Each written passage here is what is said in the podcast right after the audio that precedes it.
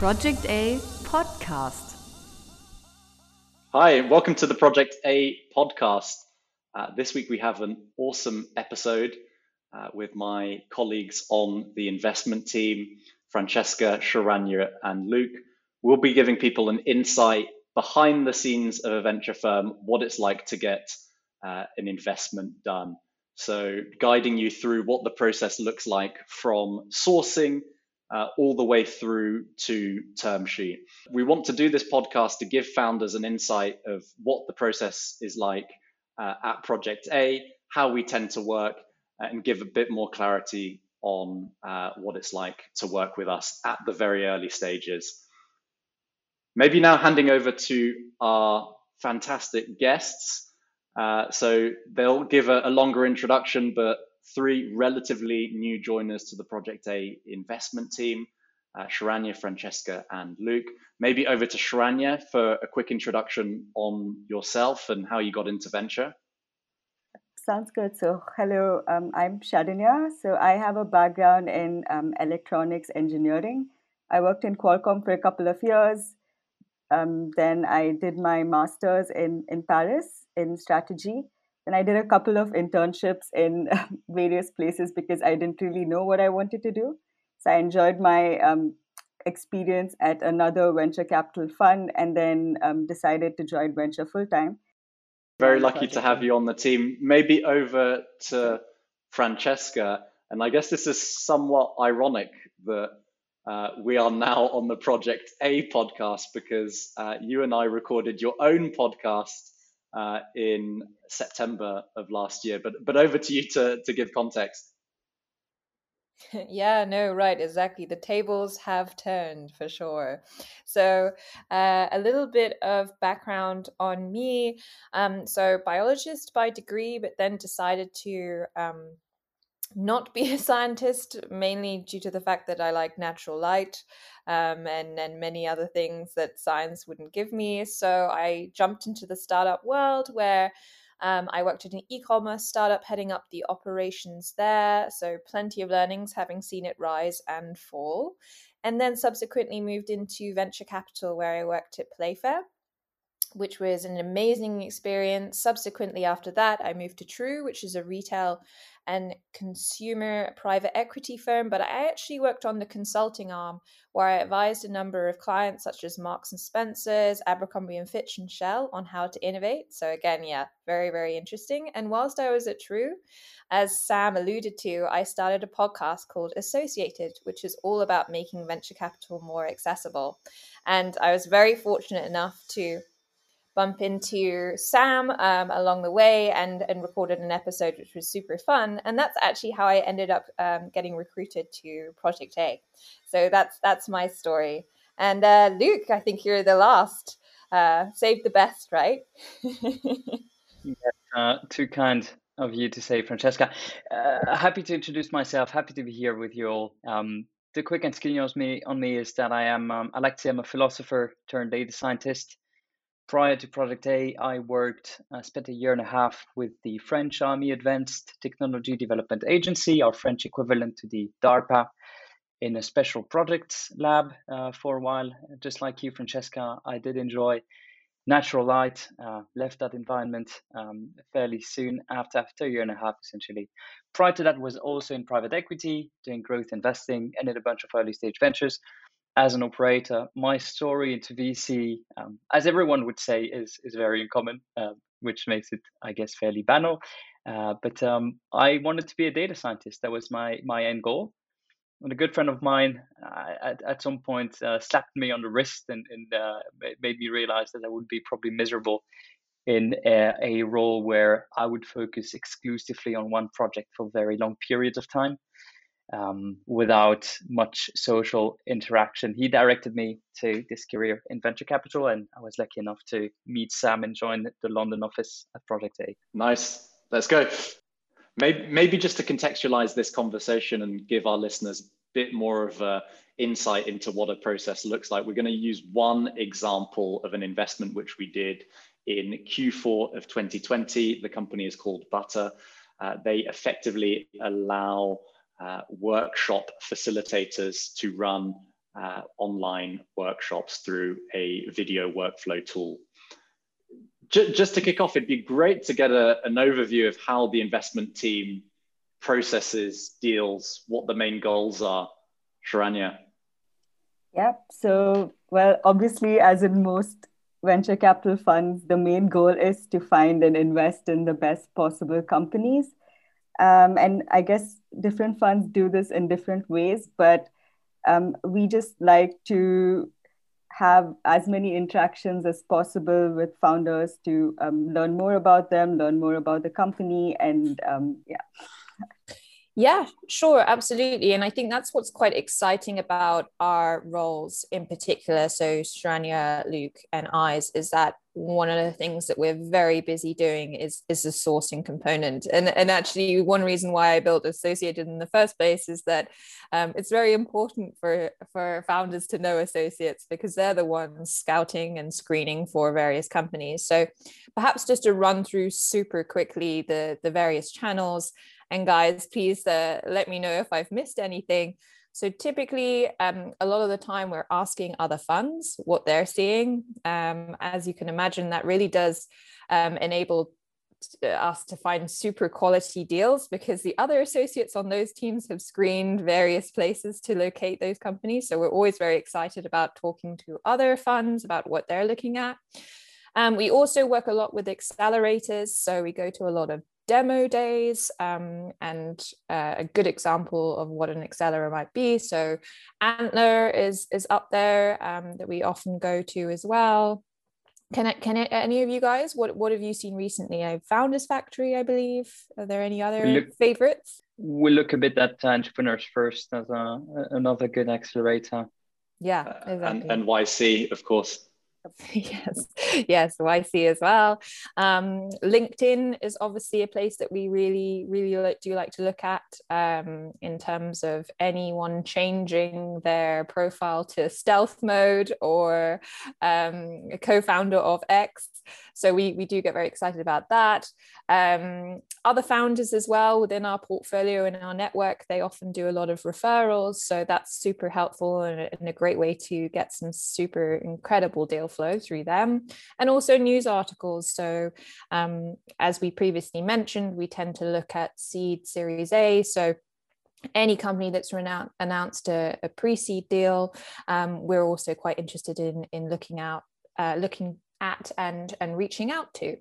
Um, yeah, so that's around about what what we do. Have I missed anything, guys? Yeah, perhaps one thing that's worth adding, I would say, is we typically what you typically notice in in the lively startup ecosystem is those pools of talents around specific companies. If you look at the US, the PayPal mafia would be one, um, but that happens in Europe as well. Um, if you look at Criteo, for instance, the alums from Criteo have built a handful of companies. Uh, one of our portfolio company, Trade Republic, is also, we would say, a, a, strong pool of, of talent where you know we can expect new companies to be built at some point around these people. Same from Adyen, same for other large scale companies. And I mean, it's worth also saying that uh, whilst we have a, a bunch of different sources, there are probably a few that we tend to try and prioritize internally. Um, also worth mentioning that uh, one of the key ways in which founders can reach us is we do have a new business link. So people can uh, reach out to us via our website. It automatically gets uploaded to our CRM, uh, and then we tend to connect with founders through that. But maybe, Sharanya, you want to give a view on um, just what the various, uh, how we categorize the deal sources themselves, and just typically what, uh, sorry, let me start that sentence again. Um, maybe Sharanya, you want to give a view on uh, how we prioritize certain uh, deal flow channels, uh, and maybe more specifically, uh, the numbers in terms of how that's translated to, uh, I guess, first calls, partner calls, and ultimately due diligences. So usually um, the first step of our process is a first um, IM call. That's the first time we meet the founders. It's a chance for us to make a good first impression and also learn more about the founders. So we typically see, um, I think last year we saw 659 um, quality deal flow calls. So these are calls which we um, which we heard of from other folks. Then um, we, we got like 223 deals from screenings. We got 84 deals from like various other sources, that is either cold reach outs or from the new business pipeline. Um, so this, but yeah, we, I would say like the majority of our deal flow usually comes from quality deal flow calls and screenings. And also worth mentioning, I mean, I think kind of very top of funnel, we looked at, I think, 8,000 deals last year. So from that 8,000, uh, seemingly 659 translated into a first call, um, which maybe gives you a sense on, you know, just how many deals that we we tend to look at or screen and how many make it through that initial step. So just to finish on uh, Butter, so we effectively did uh, an initial call, myself and Luke. We then did a second call, myself and Luke and Uwe, who's one of the general partners at Project A. We did a third call, which was myself, Luke, Uwe, and Anton, who's another one of the general partners. And then we took the company to management presentation. Um, swiftly after that, we gave them a term sheet, uh, which thankfully they accepted. Um, and we are now a proud partner of that company. Maybe to switch gears a bit to get into the first call. So, you know, we've kind of described what those deal flow sources are, um, you know, the, the various channels that we tend to look at, which ones tend to convert a bit better. Um, Sharanya, I mean, give us an insight into what happens on the first call and, and what the purpose of that call is. Actually, Sam, before before that question, I was curious to know actually how you found out about butter. How did you source butter? That is a very good question. So it actually got um, sent to us via uh, another investment fund. So um, said investment fund, which we will uh, not disclose the name of, um, effectively had a conflict. So what that means is they have a company in their portfolio that is in some ways uh, similar to Butter. Therefore, they couldn't invest in Butter themselves. They sent us a note saying, hey, I think this company and founder are awesome. Uh, might it be relevant to you?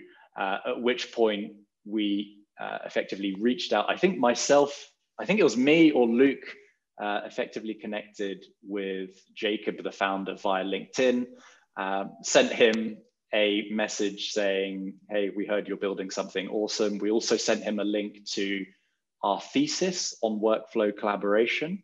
Nice. Um, so this just detailed kind of how we thought about the space generally. I think one thing that I actually still remember from that process is that Jacob sent back a really long LinkedIn message saying, Hey, um, really like your piece on workflow collaboration. These are the things that I agree with, and these are the things I disagree with. Nice. Um, which, which, we thought was super interesting because actually most founders tend to just say like, "Hey, yeah, that sounds good. Mm. Let, us arrange a call." So yeah, that that's how we got connected, um, and that led us to the first call, which Sharanya is going to give a bit of a high level insight into. Yep. So the first call is usually the first time you're meeting the company in person. It's like a lot of um, fun to meet the founders, to hear about the company in their own words. So typically, we um, evaluate things like um, how well the founder is suited for this particular company, um, how well they're able to pitch.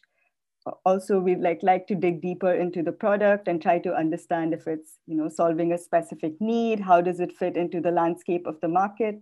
So I guess those are things which typically I look at, but maybe you guys can chip in if there's some other things which you which you guys like in the first call.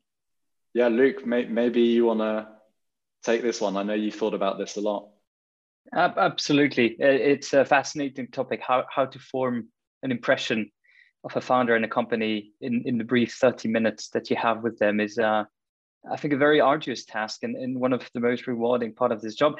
Uh, at a very high level, I, I, think one of the most helpful frameworks I've, I've, I've, heard out there, and it's not specifically for venture, comes from Hamilton Helmer in, um, in a book called The Seven Powers strategy book, which um, is, is, is quite interesting. And essentially, uh, he has this um, framework about the three S of value creation, which I always think about. The first S is superiority, which is just the benefit of the pro- of the product. What what problem does it solve, and in what way it is superior to what companies or people are currently using, if they're using anything. Um, and, and usually, what we'll see in B2B product is that you have extremely manual, cumbersome processes, and someone came up with a very brilliant solution to those. And so that's that's the first thing. Superiority in what the product is is excellent. And then the second one is um, significance.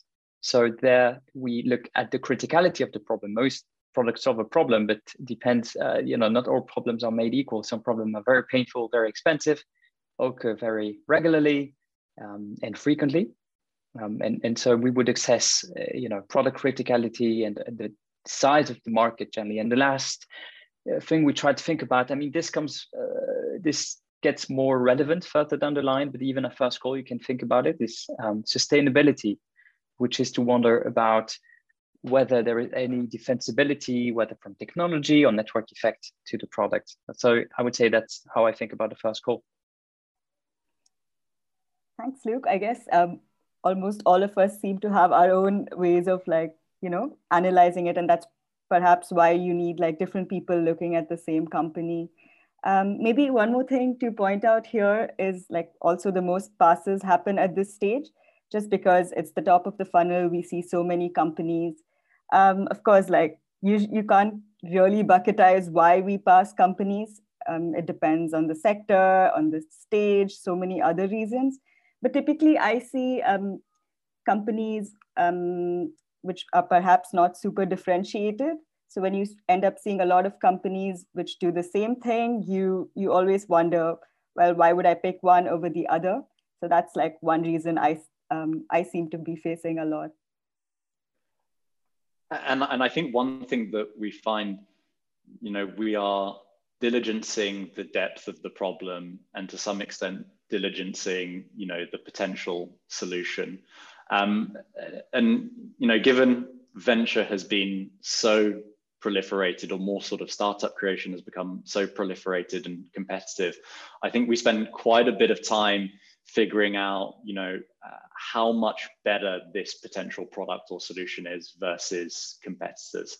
Does it effectively solve the problem? How does it solve the problem? Is this the right founder or the right team to a build it um, and b effectively sell it through time uh, i think one thing that to to your point it is quite difficult to explain as a venture investor is that everyone has their own sort of internal frameworks in terms of how they diligence companies. And I think a lot of these are um, to some extent um, sort of predefined from the experiences that we've had before, not only in terms of where we've worked before, you know, where we've been operators, um, but where we've seen successes and failures within startups. And we tend to kind of apply that framework and that mosaic to, to the companies that we tend to, to look at. Um, so to maybe qualify what Sharanya said, so um, I think as of uh, last year, so in 2020, we did over a thousand uh, first calls, of which about 250 translated into a partner call. So to your point, Sharanya, this is the most common stage where, where we tend to pass and the conversion rate from this stage onto the next stage, which is the partner call, is about 25%. Uh, approximately. Um, Luke, maybe you want to share what that first meeting was like with Jacob at Butter, and you know how we thought about converting that to to the next stage of the process. Absolutely, that's uh, those are good memories. So uh, uh very happy to bring them up. I, think what really stro- struck uh, struck us during this first call with Jacob was just the general quality of him as a founder. Uh, Jacob is a very high energy, high positivity, high optimism guy who really made us dream. I think in this first thirty minutes, um, you know, he had a very large, ambitious vision, as well as a very clear plan on how we wanted to get there. And, and um, so uh, as I remember this first call, I think the, the purpose of it was you were in charge of uh, of the call and needing it. And what I remember from that session was that you were um, essentially probing into how is Jacob as a founder? Um, what how does he think about things rather than you making the assessment, you were looking at how Jacob made the assessment on his own company, which I, I, I think is a very interesting way to to do those initial calls. Um, yeah, and then we at the end of that call, I remember very clearly we we said that we really like Jacob. We find him um, to be to be to seem to be an exceptional founder and we still had some doubts, um, particularly regarding the market. And then we ended the first call saying, okay, now we need to, be, to do our uh, famous homework. And um, that's what typically happens after the first call is that you would uh, keep digging onto the topics where you think might be important to cover um, as, as uh, you progress through the funnel.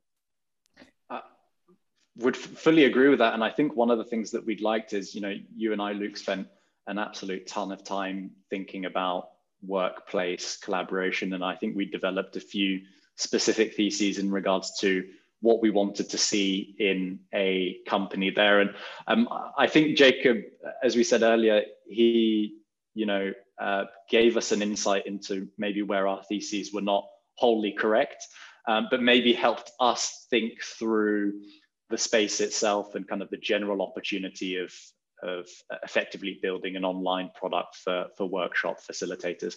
I think what I remember from that, it was fairly clear to us that it should be a partner call.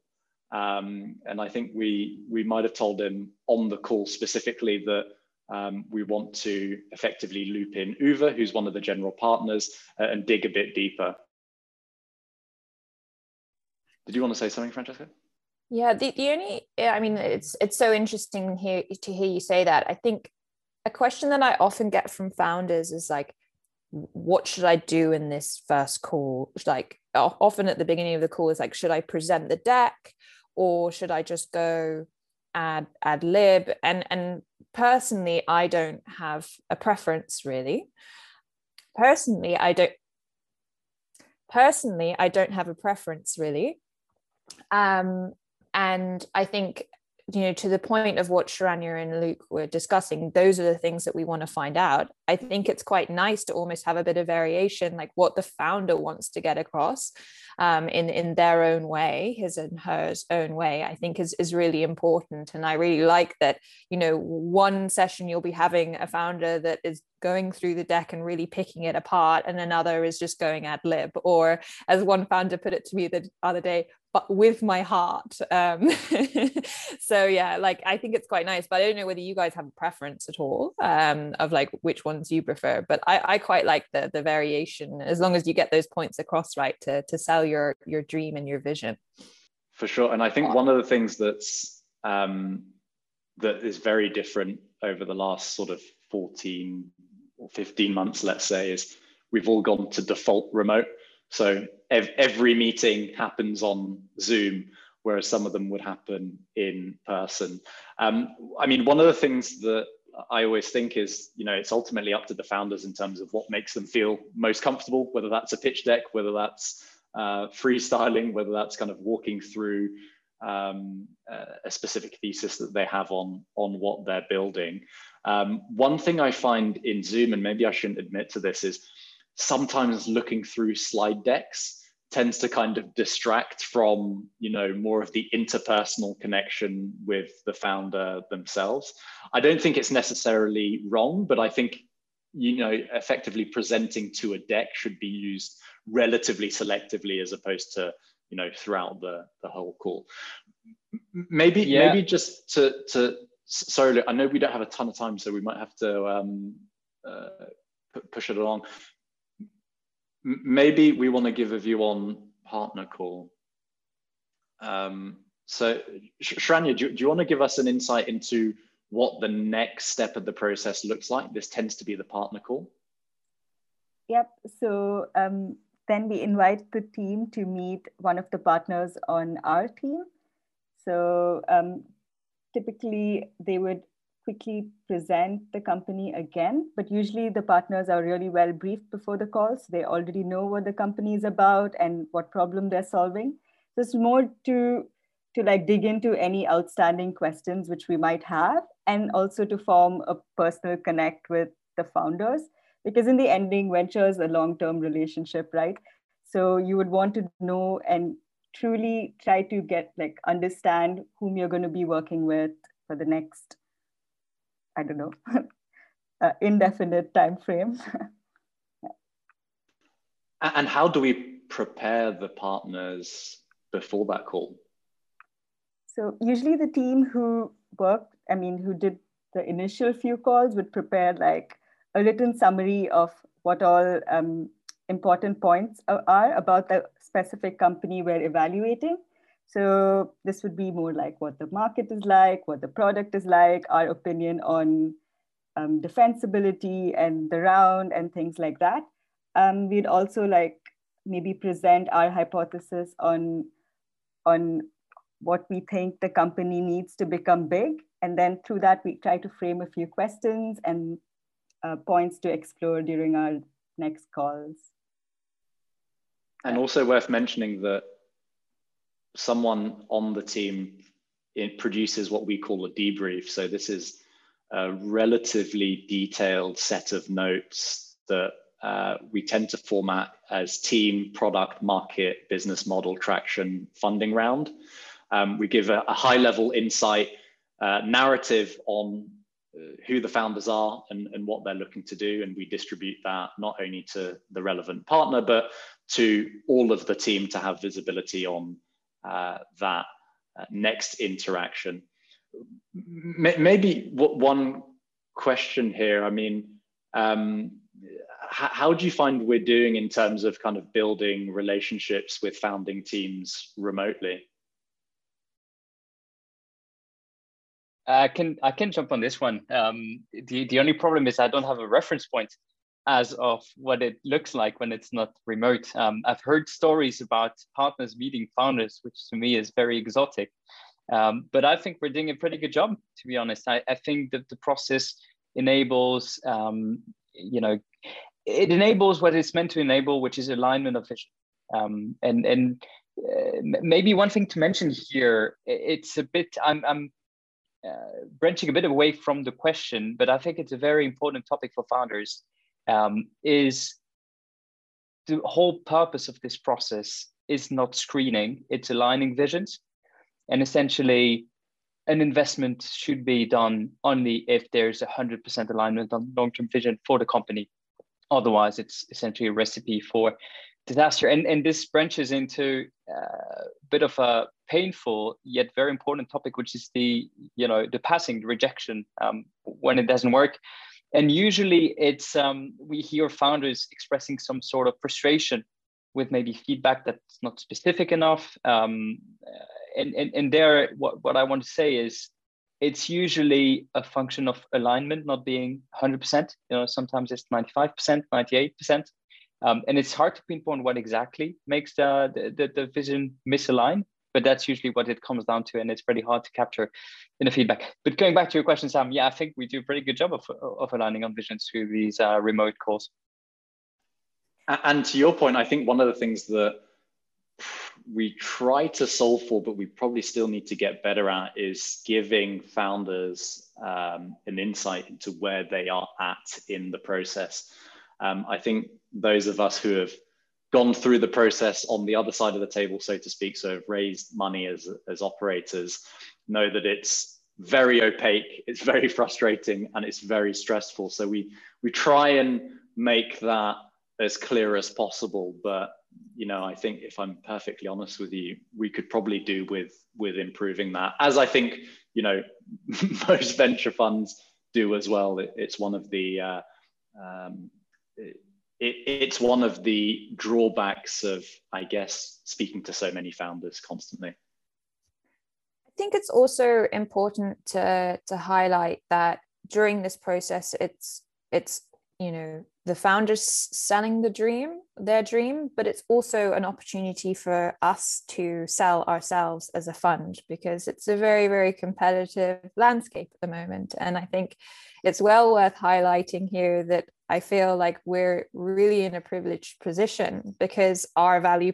proposition is so strong.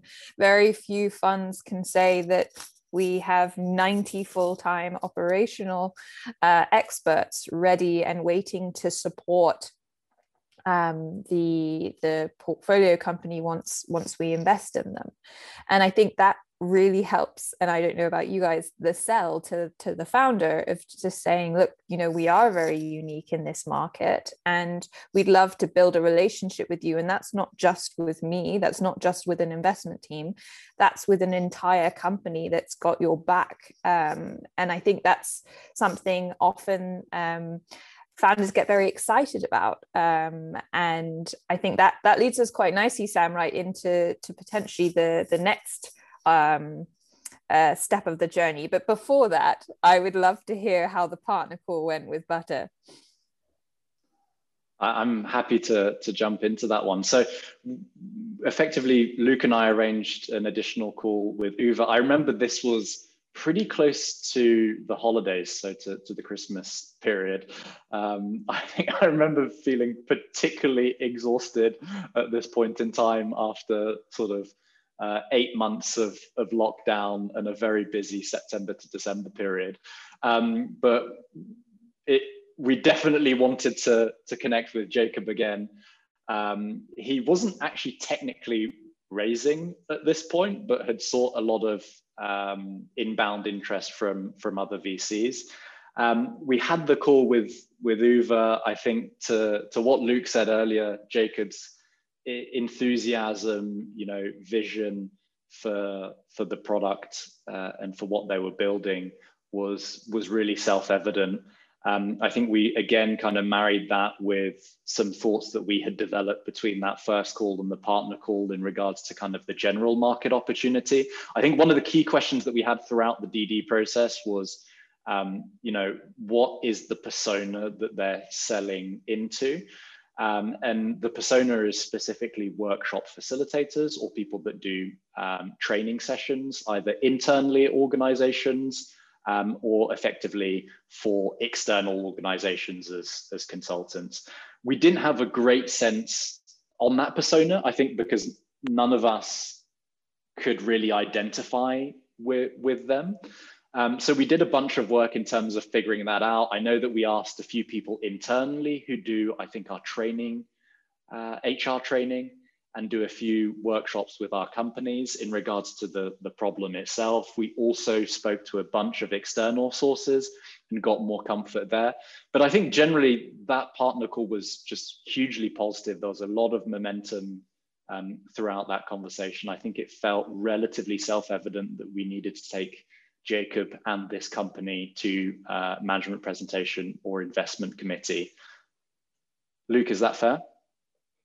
Perfectly fair. I mean, it was a very interesting process to research the company, and it, it's it might be interesting mentioning how we um, approached this. As Sam said, we we did not have a great sense on on the on the on the market and the customer persona, and so in addition to the the reference calls and and the ex internal external calls we made, we had a bit of market research, right? And I remember uh, being very excited because uh, Jacob mentioned that he would uh, appeal to coaches, and my mother's a coach, and so I and I immediately thought, okay, that that you know there's a large market there, and confirmed it by just looking for a job title. You know, how many people say they are facilitators on, on LinkedIn, and you know, okay, there's 2.5 million people doing facilitation and coaches, and then design sprints. Well, so the partner call, as said earlier, is meant to give um, a sense of alignment between us and the founders.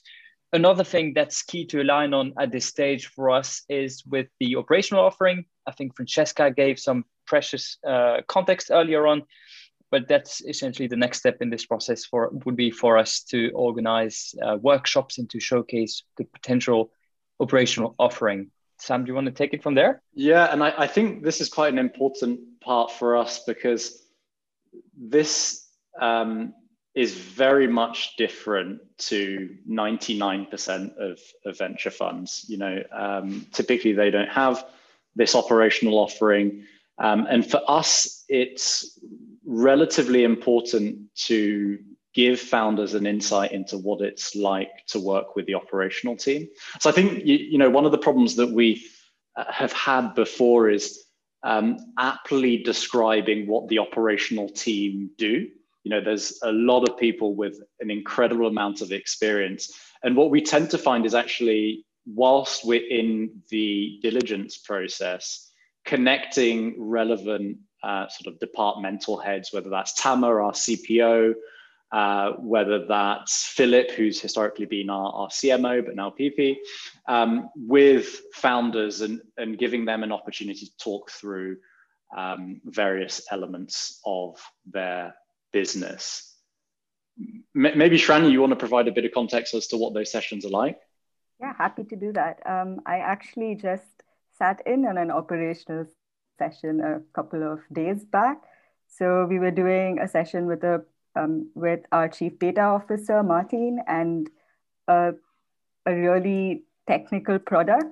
So not to disclose any details, but it was super technical. And during this session, um, we basically ran through more granular details on the product. So I feel um, as an investment team, we pull upon our operational experts to just get a, a much granular understanding on how things actually work under the hood in this case. But also it provided the founder a chance to, to meet um, um, an expert in the field and maybe to bounce off ideas on how the market would evolve. So those were some of the topics they did talk about. And also it gives you a sense of what it would be like to have these people support you. So for example, um, once Project A invests in a company, you get to pull upon a wide range of experts in like various departments. So data is just one of them. Sometimes we do sessions with our product officer, or sometimes we do it with our sales and marketing head. So it, it really it varies from company to company. And I think the main aim is just for us to both to gain a better understanding of the company and for founders to know what it would be like to work with us. I mean, I'm not sure if I'm missing anything, you guys. No, I think that's correct. And I, I think one thing that most founders actually don't appreciate is, you know, c- company building is often very lonely, especially if you're the CEO. You don't have people to um, always bounce a ton of uh, ideas off of. Um, and I think what we found historically is that a lot of founders actually really enjoy those sessions um, because a they allow them to connect with someone that you know has a, probably a pretty deep understanding of of what they're building and some of the problems they're going to come across, but also just as an opportunity to be open with someone that can help guide around some of those potential pitfalls and, and problems. So uh, I think that opportunity to riff and kind of share, it's almost sort of like founder therapy. But I think most of the teams that we work with really, really appreciate that. And this largely extends to the wider executive teams within startups, right? Um, it's it, the same goes for the CTOs, the CMOs, the CPOs. They all find counterparts within Project A with, with whom they can riff on ideas and, and, and explore things they would not typically be able to discuss with people. And, you know, we tend to do those sessions, and whoever leads the session is usually head of a specific department, whether that's you know, data, marketing, sales, etc., tends to provide us with just some notes on that session itself, you know, what they liked, what they didn't like, potential problems that are coming downstream. And I, I think this kind of speaks to probably the deal analysis that, that we have to undertake as an investment team and as individuals, you know, where we have to piece together this mosaic of, of information we need to understand you know both the things that we are seeing in the market and reasons for why something might be interesting. We also tend to use the data points that we get from the operational team. Um, uh, and that that for us is something that is super super helpful but can you know i think frankly sometimes um, pose questions. I think we've had it before where you know there have been people on the investment team that have uh, liked a founder or product way more than than on the operational team. And then i think it's about more getting to some understanding of what the consensus view is. So for reference we did a product session with butter when we were looking at their seed round. Uh, that i believe tama who's our chief product officer sat in on. I don't think myself luke or Uwe were actually in that session specifically um, which maybe speaks to the autonomy uh, that most of the operational team tend to have. What we did find post that is we had very detailed notes from Tama, who was incredibly excited about the product that they built, the roadmap, and connecting with uh, Butter's CPO more specifically. Maybe now we want to go to just getting an insight on deal analysis from Luke. Yeah, re- really happy to. Thanks, Sam. Um, I mentioned earlier this high-level framework whereby we want to see, you know, a product that's superior, that's addressing a significant problem in a significant market, and and with a sustainable defensibility or or moat, as we like to call it. Um, but I think it's worth going into maybe the specifics of what we look for because those things can be helpful for founders, both for the pitch as well as for um, the way they they they just talk about the company when when when we have chats. The way I like to think about these is that, as, as Sam said earlier, we're all doing a bit of pattern matching. Um, we've seen things working in the past, and that obviously influences the way we look at companies. So typically, what we tend to look we, we tend to look at five key dimensions that inform the way we think about a company. The first one is obviously the team. At such an early stage, um, the quality of the founder um, is is uh, going to be something we index strongly on. The second bit is on the market uh, general ecosystem within which they operate, which uh, leads quite naturally into the product and its superiority compared to existing solution. We finally look at the business model, how many will be made, how they think about going to market and getting in front of people. And lastly, um, we like to get a sense of current traction, maybe how customers interact with the product. Um, but this obviously differs widely according to different industries um, and different stages. But I think it's it, would be worth going deeper into each of those topics rapidly and, and see, you know, mention what we look for specifically, maybe starting with the team. Um, we usually look for founders with certain spikes that um, we've seen drive particularly impressive um, outcomes in the past. I know that I really like to see founders with a fantastic vision and a clear way to get there. Um, so people that can make you dream, dream, that can you know reshape the way you think about a market, you know, through some clever uh, imagery, some clever um, anecdotes, analogies, or or just new way of calculating a market. Sometimes is is just the way to go. Um, but yeah, any any thought, Francesca, Sam, Sharanya, on what you like to see in the team? Yeah, I mean, I think I definitely reiterate that. I mean, to some extent, I think you wanna you're solving for finding someone that has the X factor, however you define that. You, you tend to know it when you you see it, um, and that's obviously extremely high level. I, I know that one kind of proxy that we've used before internally when just assessing uh, teams and founders is kind of asking ourselves the question: Would I go work for this individual?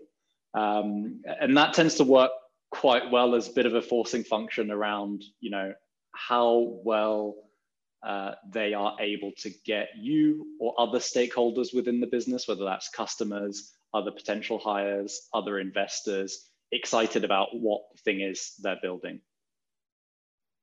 I think maybe something to add here, um, apart from the founders' visionary um, vision building pictures, which you guys mentioned. I mean, I think I think a lot of emphasis is put on how well people can tell you a story. I mean, I think that's something really important. But I also feel for the more um, the more quiet founders, the ones who are not so comfortable pitching, you also have things like how they how well they communicate, how well they've organized their data room, those kind of things. It's not really obvious, but but I feel like you know those kind of metrics sometimes also um, do paint a really positive light about founders we see. Absolutely, absolutely. I mean, another trait that we look for with founders, obviously, is the sort of product picking ability, uh, uh, an ability to create just outstanding products that that that people, organizations love using. That that bleeds quite nicely into the second bit of our uh, diligence process, where we look at a product, assess, you know, the criticality of its use, um, how well it's designed, how nice is the experience, you know one one uh, fairly common framework i would say and something we think about is you know is it 10x better and cheaper than what you would find elsewhere on the market? Um, which is usually a good proxy. Uh, going back to butter i think this is really something that you know struck us as a very evident uh, uh, feature of this product that it's at least 10x better than the highly manual process of organizing work organizing workflows. Uh, sorry, sorry, organizing workshops. Um, another thing we like to see in product that is very early stage um, is sorry, some uh, giving you the mic right after. Something we like to see, at least I like to see, is especially when you're in the relation building phase of things, is fast product iterations, right? You would expect from one time to the other that something has changed, some hypothesis has been validated since you last spoken. Uh, but yeah, fast product iteration is definitely something. Sam, floor's yours. I was going to say one of the things that was nice about Butter, nice and very meta, was that we actually did the session within Butter itself. So whilst other people might be using, you know, Zoom or Microsoft Teams, we were in the product whilst we were initially connecting with the company, which was both a pitch and relationship building exercise, but also a product demo at the same time. And, and it you could really tell. Um, I would invite you listeners to try the Butter software, but you can really see the attention to detail and to user delight in the way they they've done things, and that's really something we pay attention to when we assess products you know, products, they don't exist in a vacuum. Um, they usually come in the market. Um, and, and that's a very important part of our deep dives. This is typically something that we do the most research on, just as a function of us needing to be very objective and diligent with our understanding of where the company fits in the most more general ecosystem, because this is going to have an outsized impact on the exit opportunities. And maybe the the, uh, the interesting bit for me in when you assess a market is, I would say primarily the timing.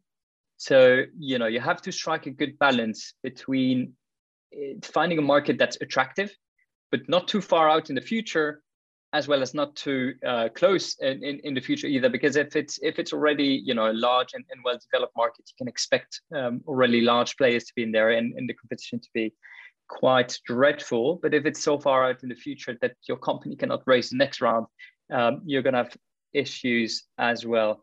Um, any I tend to over-index as well on macro trends, um, as as I think they they are they provide very interesting rails against which to uh, think your assumption, assumptions through. But uh, but I'm sure uh, Sam, you have also and, and Francesca, you have some views on on how we think about markets. Yeah, I mean, I think this is probably the one the the one element of deal analysis where we've probably debated as an organization specific deals the most uh, and I suspect that it's kind of a confluence of factors. There's, you know, market size, where I think a lot of VCs have differing views on. You know, some VCs will uh, solve for finding companies that are building in, in huge markets. Some will discount that and will probably use kind of Uber and Airbnb's early days as examples for, for why it's less relevant. Um, but second to that, there's probably also a lot around market dynamics. To your point, Luke, you know, how many solutions are there in the market currently? Um, what are the dynamics of who they have to sell into, the steps to procurement, um, the general sort of market uh, sentiment for, for new products and, and new solutions. I think we tend to spend quite a bit of time understanding those elements and those levers more than specifically the market size itself, though it does play somewhat of a role within that overall assessment? Some funds see market sizing in a different way. So some take what it is now and see its growth. Some say, you know, you can build it very much like what you were saying with Airbnb. But I think it's also worth discussing at this point about exits and how Project A view exits and what we're expecting the company to to do and how other funds might be happier um, at at a different kind of exit or or rather a lower exit. And i think that that sometimes can be quite challenging as a team to discuss of you know not knowing how this company is going to exit really but having an idea. And i know that some members of the team are very keen on it has to be not a billion dollar company. It has to be 10 billion. Um, and so that brings in a whole new dynamic of making a, a, discussion and a sell for this company because we do have members of the team that are very interested in in making sure that our portfolio companies get to this number. Um, and unfortunately there are not many that are going to get there statistically. So um, it does it does play a part founders who are listening that we are very ambitious when it comes to selecting portfolio companies and that's something we take into account many other funds might be happier with a hundred million dollar exit because that's how their fund dynamic works. So um, it's worth making sure that you understand that um, as a founder and what your ambitions are when when you approach Project A, because we're we're looking for for big exits here. I think. and that's a that's a really good point. I mean, I think you know. Uh, specifically when we get to kind of partner or investment committee stage, quite a few of the passes that we've seen historically have been around a belief that the company can probably get to some scale, but not to a scale where it works for our uh, fund dynamics. So, you know, we obviously invest out of uh, a fund, currently investing out of a $210 million fund.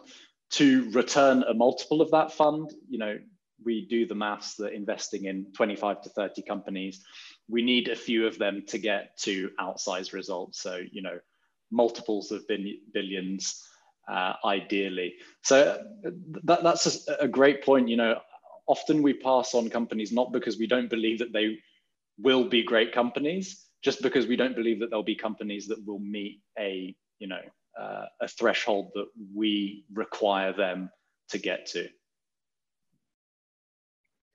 Absolutely, those are fantastic points, and and that that I, I, would say are the most painful passes because usually we've gone so far because we like the founders, we like the product, um, and, and and we just can't get there with regards to the size of the total exit, and and it's uh, those are the painful ones. It it I think uh, flows naturally into the business model part of things. We're talking about money, so let's let's stay on the topic. Um, and the business model, I would say we generally look at two broad categories of topic within the business model. One is the very simple question, you know, how does this company make money? How, how will they make money in the future? And the second one is how do these people get in front of customers, uh, which is a very, very hard thing to do.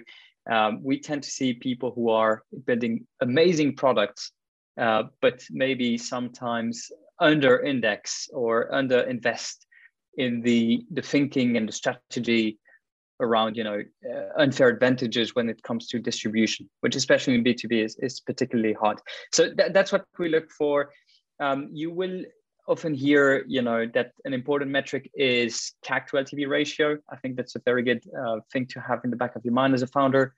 Um, and and, and the, the metric usually is said to be you know very good ratio would be anything above 3x for B2B software. And a reason why we, I mean, we can go into the history of this, but this is probably not the place to.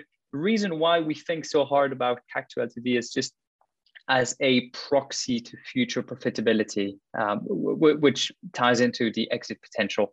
Um, but yeah, so those I would say from on my part as the two things I look for, you know, uh, distribution advantage and sound path to profitability. Maybe um, Sam or Francesca, Sharanya, you have um, of takes on this. I was going to say, I think the kind the business model part plays uh, a bit of a part with uh, market as well. You know, th- thinking back to when we did the work on butter, I think kind of the the crux of that work was a understanding how the dynamics of you know workshop facilitators and um, people who effectively do internal and external training sessions is like. But we didn't have a great sense on that. You, you mentioned that earlier, Luke. And then I think second to that, which is probably a, a bit more with regards to pricing, is you know with a bunch of existing tools as horizontal uh, video tools, be it Microsoft Teams or Zooms, just the want and desire for those customers and those personas to effectively pay for this. Um, I think one thing that we got comfort on, and I think probably sort of nudged us in, in the right direction, is you know the company had really solid early numbers, uh, and probably more qualitatively had incredible amounts of customer love.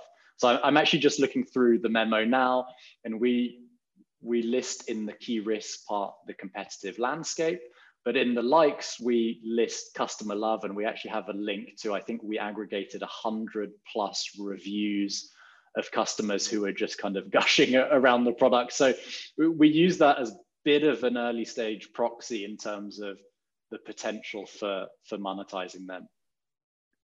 I think this is a good good time to speak about you know the how to right what this looks like. Uh, typically, we we go into those um, dimensions. Uh, you know, we do our research and we put that all in a what we call a briefing book or a an investment memo, which is essentially a short form version of our whole thinking, uh, concentrated and, and catalyzed within a narrative on why we think a company is, is an outstanding investment and why we'd like to partner with them in the long run. Um, and, and uh, worth mentioning here that uh, this, this document is essentially a lot of things coming together. One, our research we mentioned. Second is our, our hypothesis, which we uh, mentioned earlier as a way for us to source, but also to assess uh, potential investments. Uh, we, we come up with hypothesis with regards to specific market, and they would typically make it in the. Um, and the last one is just um, you know founders, and and one thing we've we've done in the past in some occasion is just to open source this memo um, and have a, a very open conversation with the founders on, on where we would see the company going um, in the long run and our current assessment. Thanks, Luke, for I think that's that's been super helpful. So it, it, essentially, I think, again, just to add to your description of the memo, almost starting from scratch. So once we've um, had that initial call, you've had that initial call with Butter, um, you think, yeah, partner call is needed. Um, and then you write this debrief, which is almost a mini memo, right? Still covering those key topics that you you had previously spoken about, but le- at less of a, a detailed um, manner because you've only had a half an hour conversation with this this person or or founders plural. And then um, once uh, the partner call happens things start to get very busy i think is is fair to say. So we've just gone through the reference calls and as you, as you said Luke that's all consolidated into this memo. Now you said it's a short version of your mindset but sometimes it can be pretty extensive um, in terms of really getting under the skin of the product. So i think what's what's quite nice particularly at project a is that we have lots of people contributing towards this memo. So it's not just two people's opinion it's a lot of people's members of the team. And I think it's also worth mentioning that um, every week we we meet up to discuss as an entire investment team the deals we're meeting. So we also have contribution from additional um, investment team members that might not have a very close look into the deal, but have outside perspectives of what they've also seen. And so it really is quite an extensive document. And this is all prepared in preparation for a management presentation. Um, and even before the management presentation, this memo is sent out to the partners, but they we even organize a half an hour session beforehand to debrief the partners. And i'm not sure whether sharanya you want to jump into that because it's actually a super important part of the process i think to make sure that everyone is up to speed and everyone is aligned. Um, but maybe before that we go into that is there anything else you want to add in regards to to butter guys of like um, once you prepared this memo like were you thinking, yeah, like th- this is going to be an absolute killer to present um, in the management presentation. And we've got all the information here. Or were there any outstanding questions that you had that you wanted to run by the team during the management presentation? Because this is kind of like the final chance, right, um, to, to get that deal over the line most of the time. So be curious to know um, your journey and experience there. I think with the memos, what tends to be really helpful from the writer's perspective is often when you're on calls with founders or you are discussing, you know, the company or the opportunity separately. Certainly, I find it's really easy to get excited about things. You know, you you you can talk about things under relatively high level terms. you talk about sort of future projections around what they could build. I find actually writing the memo keeps you pretty honest. You know, you have to be ultra subjective and concise about what the opportunity is specifically. And you're going to get called out on bullshit if you're writing things which which frankly don't make sense. So i speak for myself you know i think there's been memos historically that we've written where we've kind of concluded that we can't see uh, a route forward for for the company or more so an, uh, an investment from us in the company. But i think when we wrote the butter one I think we actually really grew in confidence, specifically around the market piece and getting a better understanding of, of workshop facilitators, their problems, their needs, and how generally there's sort of a large scale opportunity which is not being met.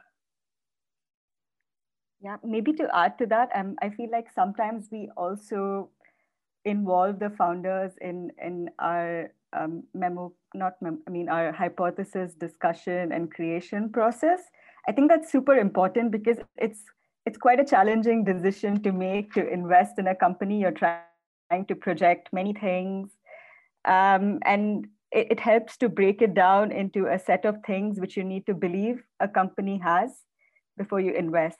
And sometimes we hit like a stumbling block in some places where we're not too sure. So we often like just you know talk it out with the founders, tell them that these are the things we need to believe. Here's here are our concerns what do you guys think about it? And i'm i think that's like super important because you know it just gets everybody on the same page. You in the ending um, you just make a better a better memo and a better presentation that way.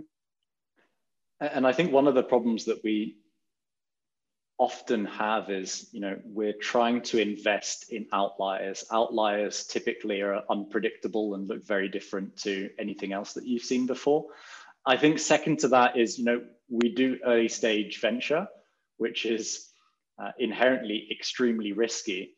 So I, I find we often get into a discussion around sort of what is an acceptable level of risk with specific parts of the business, the product, the market, etc., which of course is uh, always super obvious in hindsight, but around the time that you're making that decision, you know, very difficult to assess what maybe worth mentioning one of the things here that's um, an important part of this process is just doing reference calls. I think um, francesca mentioned it earlier. We typically try to de-risk um, which is just a fancy word to say improve our understanding of a company um, by talking to people who might already use a product or be potential users as well as with people who've interacted closely in professional settings with founders beforehand. And, and the reason I'm bringing this up is that there this can be a very opaque process from a founder perspective, and, and I'm sure it might be um, helpful to just open up what happens there and what we typically tend to look for. Um, on, on, on the customer reference side of things, what we I think what at least what I've discovered, you know, with this uh, these eight first month at Project A is that you have to take these references with a grain of salt, just because you tend to have either extremely positive reactions from from customers, or you know pretty blasé uh, if, if if that makes sense reactions which in either case are not necessarily good indicators of, of a fantastic company. What you want to assess and what we try to assess at this point is the depth of the problem right? How painful is that issue for the founders? And and you know if we look back to the butter example i think it's been painfully clear when we talk to people uh, giving workshops. That is just an awful process both as a facilitator but also as, as a participant it's just not a pleasant experience um, whatsoever. So that's for the reference uh, the customer reference. If anyone has anything to add i'm happy to uh, feel free to jump in otherwise we can jump into the the the, the personal reference one which might be a bit of a um, interesting topic as well. Yeah and i think it's worth saying with these we are always cautious about how we approach them because you know, especially customer references for early stage companies are really holy. You know, often these companies don't have a ton of customers, so the ones that they do have, they want to, you know, nurture and take care of. And uh, spending 15 or 20 minutes with uh, potential investors probably not a great use of their time. So, you know, we always try and be uh, very cautious and very grateful when we do those uh, specific references. Um, but what we tend to find is, you know, we do them late on in the process typically. So either, I guess, in and around the uh, investment committee, the management presentation that we do, um, and just before uh, we issue a term sheet. And I think what the precision Sam just added apply perhaps even more to the personal references. Uh, we are uh, very, you know, mindful, very grateful, very mindful of who we speak with, about what, um, and in what manner. But essentially, what we try to do um, for the customer, for the sorry, not the customer, the personal references on the founders, uh, we try to, you know, have an objective confrontation with regards to uh, our own assessment and understanding and, and, and judgment about a founder, uh, uh, you know, about the founders, right? Then we we would typically uh, try to uh, see some traits that we see over and over, um, being you know uh, leading to good outcomes, um, traits of of leaders, of managers, of doers, um, and we look for specific examples and and referenceable um, actions or initiatives uh, that can speak to the quality of the founder. Important grain of salt here as well, because we realize that a great employee is not necessarily a great founder and vice versa, but those things are also not mutually exclusive. So it's really just a process of you know entering this no uh, massive skeleton in the in in the in the uh, what's the no my French is precisely skeleton in the closet. That's uh, what, what this process for. Maybe we want to jump into what the management presentation is like specifically um, Sharanya, do you maybe want to share what that session is like and the general sort of format and purpose? Uh, sure, Sam. But I think before that, we should probably jump into the briefing meeting. So usually before management presentation, we have a briefing meeting with all um, with all the investment team and all the partners. So um, prior to this briefing meeting, we would have already shared the investment memo. So everybody has already, um, you know, gone through it, and they know they're like they have full they're fully up to date on what the situation is. So during this meeting, um, um, one of the team which worked on this deal usually introduces the deal, so gives a high level overview on um, what what the company we're evaluating is trying to do, and then we jump straight into like open questions everybody on the team has. So if it's something which we've already covered during our diligence, then we just you know give a give a quick reply to those. But otherwise, we also uh, gather some points which we would like to di- dive into deeper during the management presentation. Yeah, okay, so during the management presentation, um, so that's when all the partners um, meet the founders. So usually by this time, um, the founders already know one or two of the partners um, from the prior calls, but then they get to meet the rest of the partners as well. So um, usually it's like a quick round of introduction on both sides and then um, this is followed by like a 15 minute company pitch usually. Um, and then we dive straight into Q&A. So on all the things we want to discuss and all the, I don't know, all the questions which we which we prepared or have uncovered during our previous calls. So we usually do a quick um, walkthrough of those things. And of course, like founders also get a chance to meet the rest of the team and ask their questions as well. So yeah, I think that's pretty much how it goes. The, the main thing here is like we're not trying to put anyone on the spot. It's just to like get to know the whole team um, on both sides and and fully under and make sure we fully understand what um, the company is up to. For, sure, and um, I think we've historically found that um, often we have a good sense of how we feel about the company going into that meeting but I'd say it's actually generally quite unpredictable in terms of you know what the other partners might think and ultimately what the outcome tends to, to be. Um, and specifically what I mean by outcome is, you know, whether we make a decision to issue the company with a term sheet, which is kind of the uh, natural next step in the process. Maybe Francesca, you want to give an insight into, you know, kind of the, the voting mechanism that we tend to use um, and effectively when we communicate to founders whether we'll be moving forward with a term sheet. Yeah, of course. And a caveat with the fact that I think every fund does it slightly differently. Um, but in our case at Project A, so as Sharanya beautifully put, um, we've had the uh, briefing session and then the management presentation. And actually, a, this is how I've done it in the past, approximately 10 minutes before the end. So probably even by then the partners have made the decision of whether they're interested in in saying yes or no um, i send out a survey um, not not to to to tell you which one it is uh, because uh, we don't don't want to get into trouble but essentially we send out a survey to all the partners and they are responsible for filling it in. And um, there are a number of questions that we ask but at the end of the day the most important thing that we look at is whether um, the partner is uh, either supportive, um, yes with conviction, sorry, either yes with conviction, supportive, rather no, or absolutely no. Thankfully, we've never had an absolutely no. Um, so, what we're really hoping for uh, is a flush of all partners saying yes with conviction, but that isn't necessarily always the case. Um, and really, actually, what we say is that we need one yes with con- yes with uh, conviction, and then the remaining at least to be supportive for us to hand over a term sheet.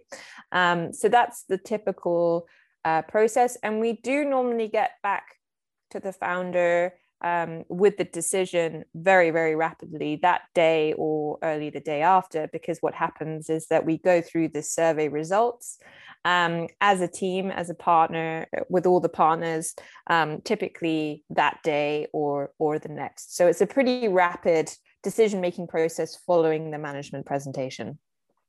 And like we were saying earlier, I think we try and always solve for giving founders exact clarity on where they are throughout the process uh, and just are, you know, um, and giving the founders a, an insight into how we feel about the opportunity generally. I think these days, especially where, you know, certainly at seed and series A rounds are getting done incredibly quickly. I think as a team, we've had to adapt to that, you know, n- new normal, so to speak. Uh, and I think we're relatively comfortable in terms of, you know, doing some of these investment processes from first call to term sheet. I think we did one last year in 24 hours, which is absolutely the exception to the rule. But I think very typically we tend to do them uh, within probably two to four weeks. And and Sam, I've actually got the numbers here about um, the number of companies that got to that due diligence stage, i.e., we've created an investment memo. So ones that we've done last year and this year. Um, shall I share it with the the listeners? That would be amazing. Yeah, sure. So actually, very interesting um, that last year we did 66 memos, or rather, we wrote 66 memos. Um, so for the entire of 2020. And we've really ramped it up this year. So we're just in May now, and we've already done 30 memos. Um, so this year has been super busy for us, and I think we can we're all vigorously nodding our heads here. and I think what's super interesting is if you look at the kind of distribution of uh, due diligence process or memos written in 2020, there's a pretty strong start to the year. In January, I think we completed four investments. Um, and then another couple of two at the end of Q1. And then, unsurprisingly, when COVID hit, you know, things somewhat dropped off a bit of a cliff, but we saw a very uh, strong finish in uh, Q4. We had an exceptionally busy September to uh, December period in, in 2020. To, to provide a bit more context, using Butter as a relevant example of a company that we have taken to management presentation, we have provided a uh, memo on. Uh, we had a number of rich discussions before the management presentation, and we had a great discussion during. I think this was actually our last management presentation of what felt like the world's longest year, which was 2020. I think it was on December 19th. Um, so right before the, the holiday period. Um, and the discussion was great. I mean, I think kind of going into that session, the things that we really wanted to understand was kind of A, the depth of the problem itself. So just how underserved are workshop facilitators and why can they not be served by existing sort of horizontal video tools?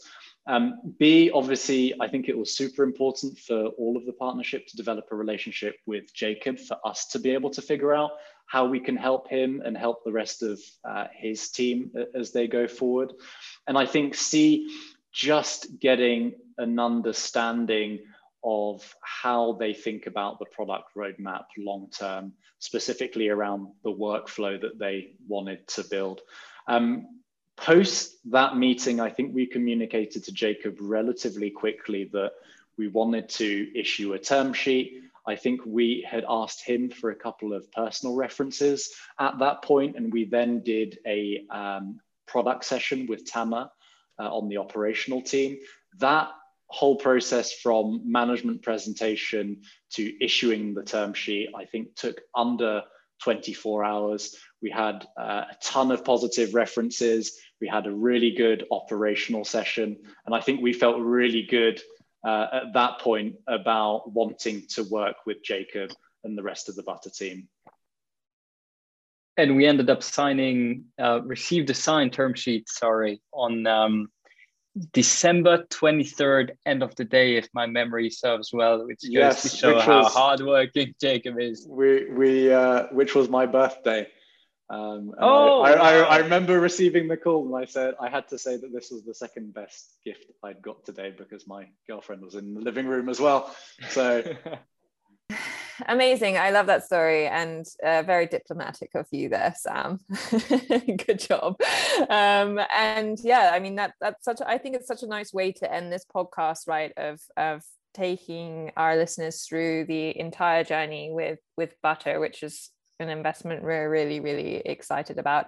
I think it's well worth caveating the fact that this is this is our process so far at Project A. We're always um, reassessing whether this is the right process for the right time, i.e., COVID, non-COVID, and uh, I imagine it will will uh, change a, a, little bit um, as as we evolve as a fund. But hopefully, this was a very interesting insight, and I think um, it's important to note that not every fund works like this. So it's always an important question to ask as a founder, what is the process like? Because it's it's individual from fund to fund. And we have that very unique component, right, of getting the operation team heavily involved from from almost the the second conversation that we're having with with the founder to really give the founder a good indication of what we're all about and our our considerable value add. So yeah make sure that you ask for for specific people on our team if you want to speak to them because i'm sure they'd be very keen to speak to you. Um, and that would get us super excited um, as well. Um, and yeah just a huge thank you to to anyone that's been listening. If you've got any questions please feel free to reach out to all of us. I think we're all pretty active on, on LinkedIn. As we previously mentioned, we reach out to founders all the time there. So if we're not reaching out to you, reach out to us, please. And thank you so much again. Bye. We hope you enjoyed our podcast. If you did, how about you subscribe on Spotify and or iTunes and give us a rating. Thanks guys.